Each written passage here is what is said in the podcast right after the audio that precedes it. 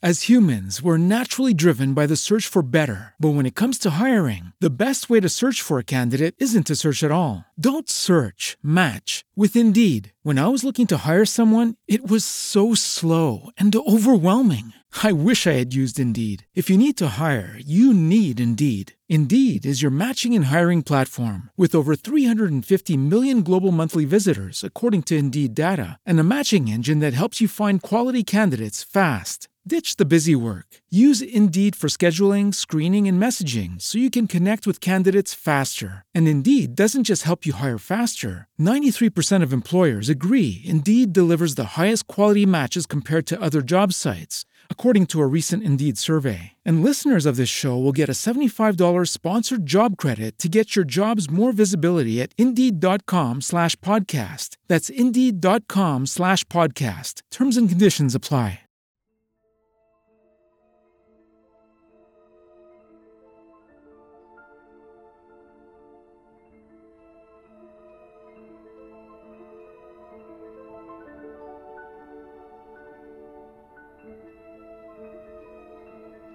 Otto.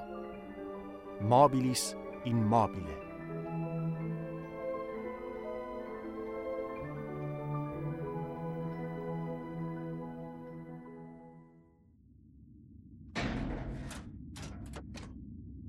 Questo brutale rapimento fu compiuto con la rapidità del lampo. I miei compagni e io eravamo stati presi del tutto alla sprovvista. Non so che cosa provarono loro sentendosi introdotti in quella prigione galleggiante. Quanto a me, un fulmineo brivido mi agghiacciò la pelle. Con chi avevamo a che fare? Senza dubbio con pirati di nuovo genere, che sfruttavano il mare a modo proprio. Appena lo stretto boccaporto si fu richiuso, mi trovai avvolto da un'oscurità profonda. I miei occhi, ancora impregnati dalla luce marina, non potevano distinguere nulla. Sentii i miei piedi nudi aggrapparsi ai pioli d'una scaletta di ferro. Ned Land e Conseil, solidamente tenuti, mi seguivano.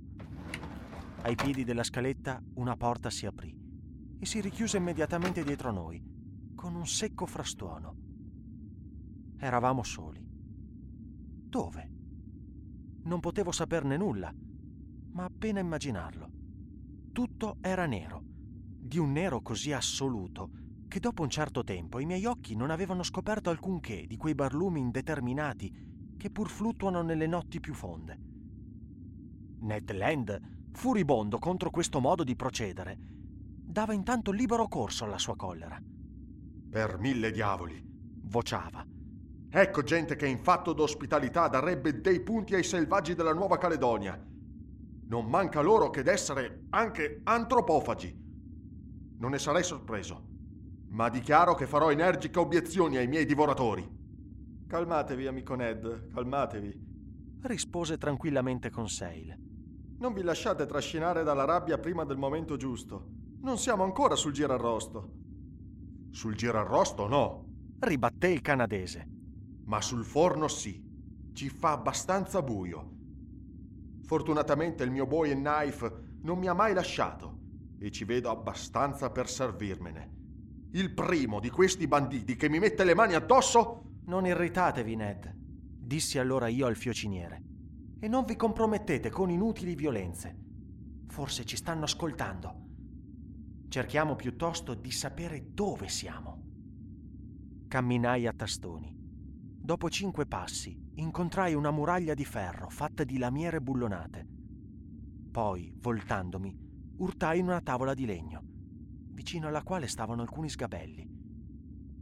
Il pavimento della prigione era coperto da una spessa stuoia di lino che attutiva il rumore dei passi.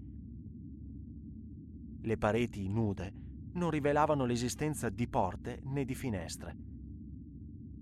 Conseil, girando in senso inverso, mi incontrò e tornammo al centro di quella cabina, che doveva avere una lunghezza di 20 piedi e una larghezza di 10. Quanto all'altezza, Ned Land, malgrado la sua alta statura, non riuscì a misurarla. Una mezz'ora era già passata senza cambiamenti nella situazione, quando, dalla più nera oscurità, i nostri occhi passarono nella luce più violenta. La nostra prigione si illuminò a un tratto. Vale a dire che si riempì di una materia luminosa talmente viva che dapprima non potei sostenerne lo splendore. Dalla sua bianchezza, dalla sua intensità, riconobbi quella luce elettrica che avevo visto irradiarsi intorno al battello sottomarino come uno splendido fenomeno di fosforescenza. Dopo aver involontariamente chiuso gli occhi, li riaprì e vidi che la fonte luminosa era un mezzo globo smerigliato, tondeggiante sulla parte superiore della cabina.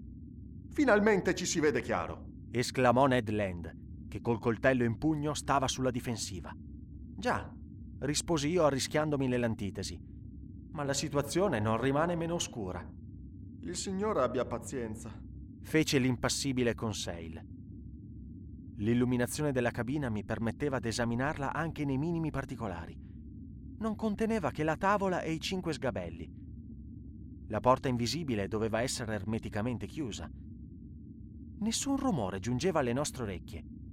Tutto sembrava morto a bordo della nave.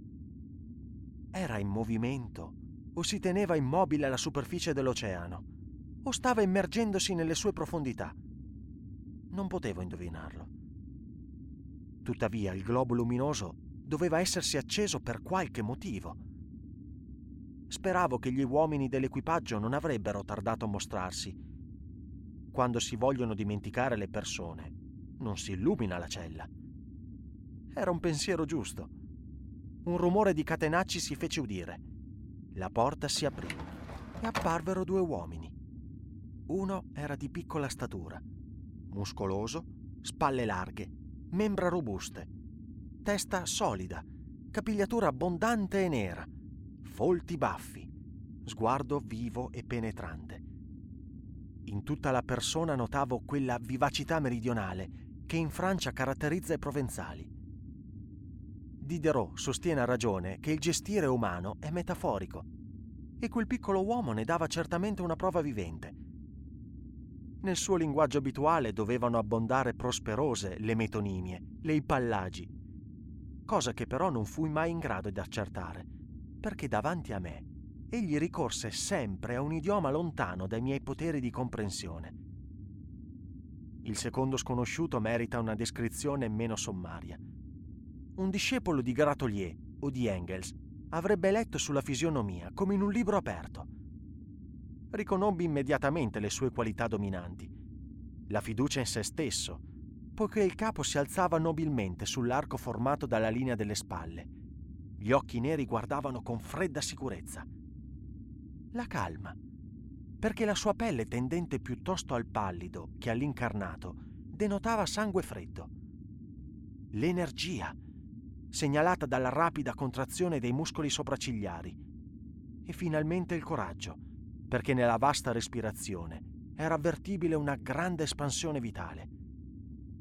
Dirò inoltre che quest'uomo era fiero, che il suo sguardo fermo e calmo sembrava riflettere elevati pensieri e che da tutto l'insieme, dall'omogeneità delle espressioni nei moti del corpo e del viso, risultava un'indiscutibile franchezza.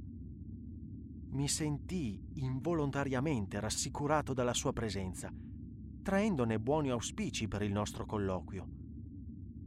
Poteva avere 35 o 50 anni, non avrei saputo precisarlo.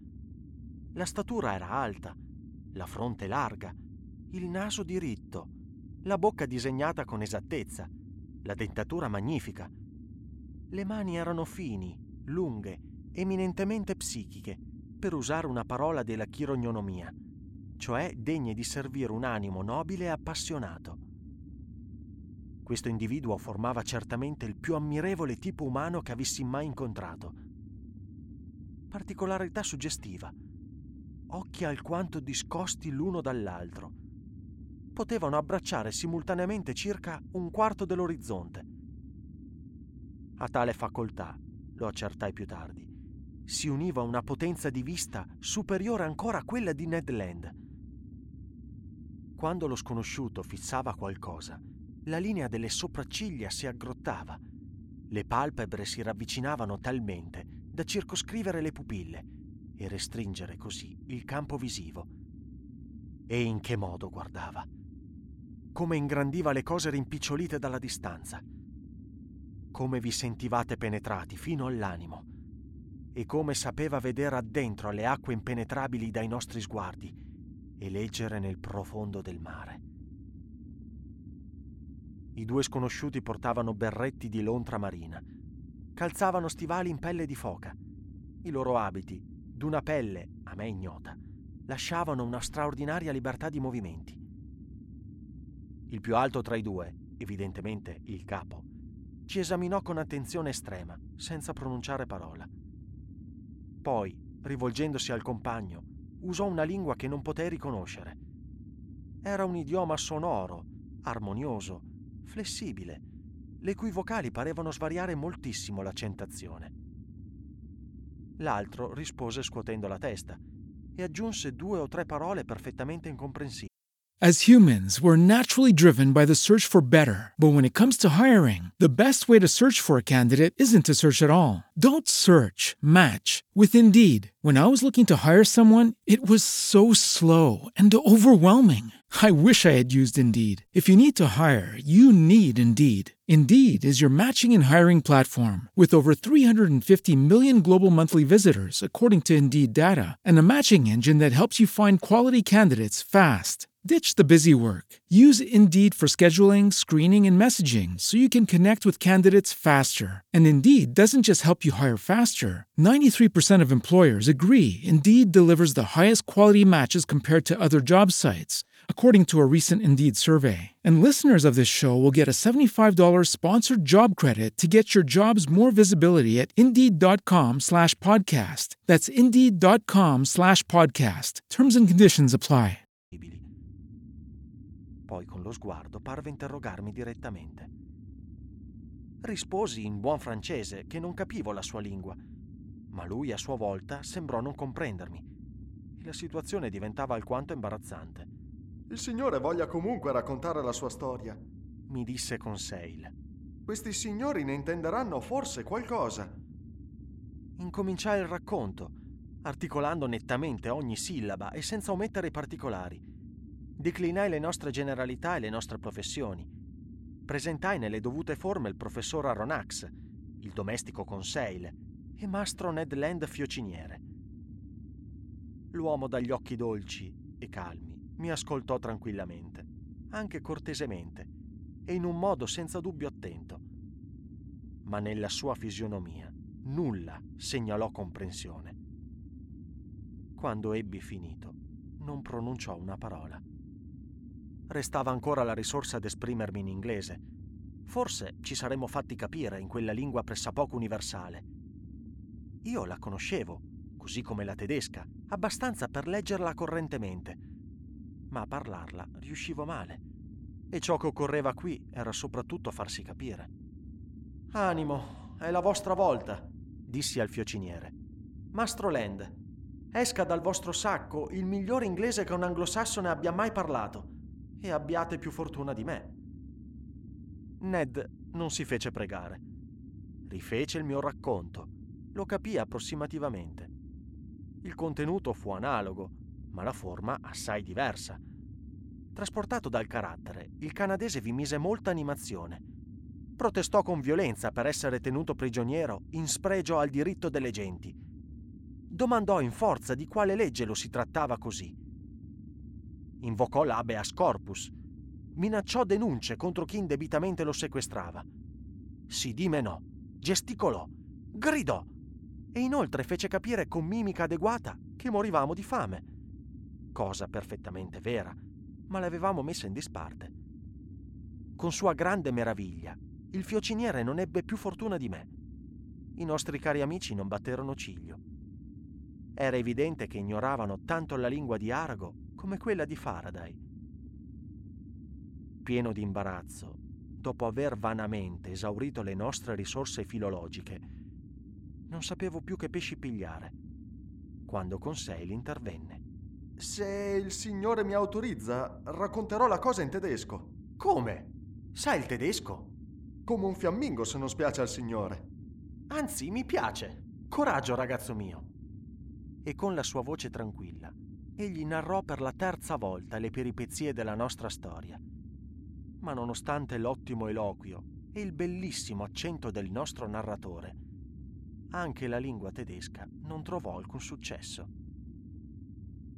Finalmente, sentendomi con le spalle al muro, chiamai a raccolta quanto mi restava dei primi studi e descrissi le nostre avventure in latino. Cicerone si sarebbe turato le orecchie e mi avrebbe spedito in cucina. Purtuttavia seppi cavarmela. Identico risultato negativo. Dopo il fallimento di quest'ultimo tentativo, i due ignoti scambiarono alcune parole nella loro incomprensibile lingua e se ne andarono. Non ci avevano neppure indirizzato uno di quei gesti rassicuranti che hanno corso in tutti i paesi del mondo. La porta si richiuse. È un'infamia! esclamò Ned Land, esplodendo per la ventesima volta. Ma come? Gli parliamo in francese e in inglese, in tedesco e in latino a questi furfanti. E nemmeno uno di loro è tanto civile da risponderci. Calmatevi, Ned, dissi al bollente fiociniere. La collera non servirebbe a nulla. Ma voi sapete, signor professore, che possiamo assolutamente morire di fame in questa gabbia di ferro. Bah, fece Conseil. Con un po' di filosofia possiamo ancora resistere a lungo. Amici miei, dissi io, non ci dobbiamo disperare. Ne abbiamo passate di peggio. Fatemi il piacere di non formular subito un'opinione sul comandante e sull'equipaggio di questa nave. La mia opinione è bella e fatta, rispose Ned Land. Sono furfanti. Bene. E di che paese? Del paese dei furfanti. Mio bravo Ned, questo paese non è ancora abbastanza segnato sul mappamondo e confesso che la nazionalità dei due sconosciuti resta un enigma. Né francesi né inglesi né tedeschi Ecco tutto quanto si può dire. Ma non sarei alieno dal credere che il comandante e il secondo provengano da basse latitudini. C'è del meridionale in loro, ma che siano spagnoli o turchi, arabi o indiani, il loro tipo fisico non lo rivela abbastanza. Quanto al loro linguaggio, è del tutto misterioso. Ecco l'inconveniente di non sapere tutte le lingue, disse Conseil. O insomma, il guaio che manca una lingua universale. Non servirebbe a nulla, rispose Ned Land. Non vedete che questa gente ha un linguaggio a sé? Un linguaggio inventato per far disperare le brave persone che chiedono un pranzo? Ma in tutti i paesi della terra, aprire la bocca, muovere le mascelle, afferrare l'aria con i denti e con le labbra, non è cosa che tutti capiscono? Non significa forse in Quebec come alle Pomotou, a Parigi come gli Antipodi, ho fame! Datemi da mangiare? Oh, fece Conseil. Esistono nature così poco intelligenti. Mentre egli diceva queste parole, entrò uno steward. Ci portava del vestiario, giubbe e pantaloni da mare fatti di una stoffa di cui non riconobbi la sostanza. Mi affrettai a indossarli e i miei compagni mi imitarono. Intanto lo steward, muto forse sordo, aveva preparato la tavola e disposto tre coperti. Ecco un fatto serio, disse Conseil. La cosa promette bene. Bah, rispose l'arcimonioso fiociniere. Cosa volete che diano da mangiare? Fegato di tartaruga, filetto di pesce cane, bistecca di bue marino. Staremo a vedere, disse Conseil. Piatti ricoperti da campane d'argento furono simmetricamente posati sulla tovaglia e noi sedemmo a tavola. Decisamente avevamo a che fare con gente civilizzata e a parte quella luce elettrica che ci inondava, mi sarei creduto nella sala da pranzo dell'Adelphi Hotel di Liverpool o del Grand Hotel di Parigi. Devo dire che purtroppo pane e vino erano totalmente assenti. L'acqua era fresca e limpida, ma sempre acqua cosa estranea ai gusti di Ned Land. Tra le cibarie che ci furono servite, riconobbi diversi pesci delicatamente preparati, ma su certe vivande, d'altra parte eccellenti, non avrei saputo pronunziarmi e nemmeno avrei saputo dire a quale regno, vegetale o animale, appartenessero. Il servizio da tavola era elegante e di gusto inappuntabile. Ogni utensile, cucchiaio o forchetta, coltello o piatto, recava una lettera e un'insignia di cui ecco il facsimile. Mobilis in mobile. N. Mobile nel mobile elemento.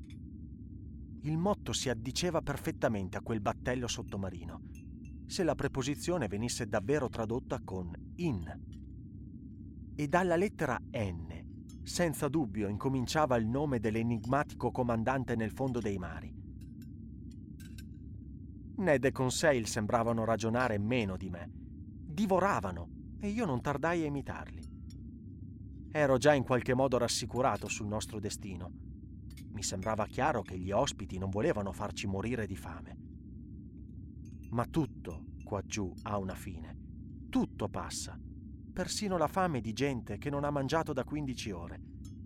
E conclusosi l'appetito, il bisogno del sonno si fece immediatamente sentire reazione ben naturale dopo l'interminabile notte in cui avevamo lottato con la morte. In fede mia, dormirei volentieri, disse Conseil. E io? Io? Io dormo, rispose Ned.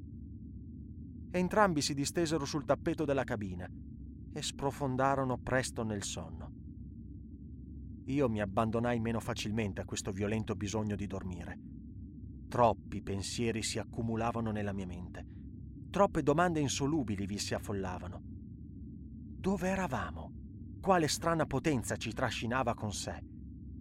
Sentivo, o piuttosto credevo di sentire, la nave scendere verso gli strati marini più profondi. Incubi febbrili mi assediavano. Travedevo in quei misteriosi asili tutto un mondo di animali ignoti, cui il battello sottomarino pareva somigliare vivente, dinamico, tremendo come loro. Poi il cervello si calmò e l'immaginazione divenne torbida. Presto caddi nel sonno.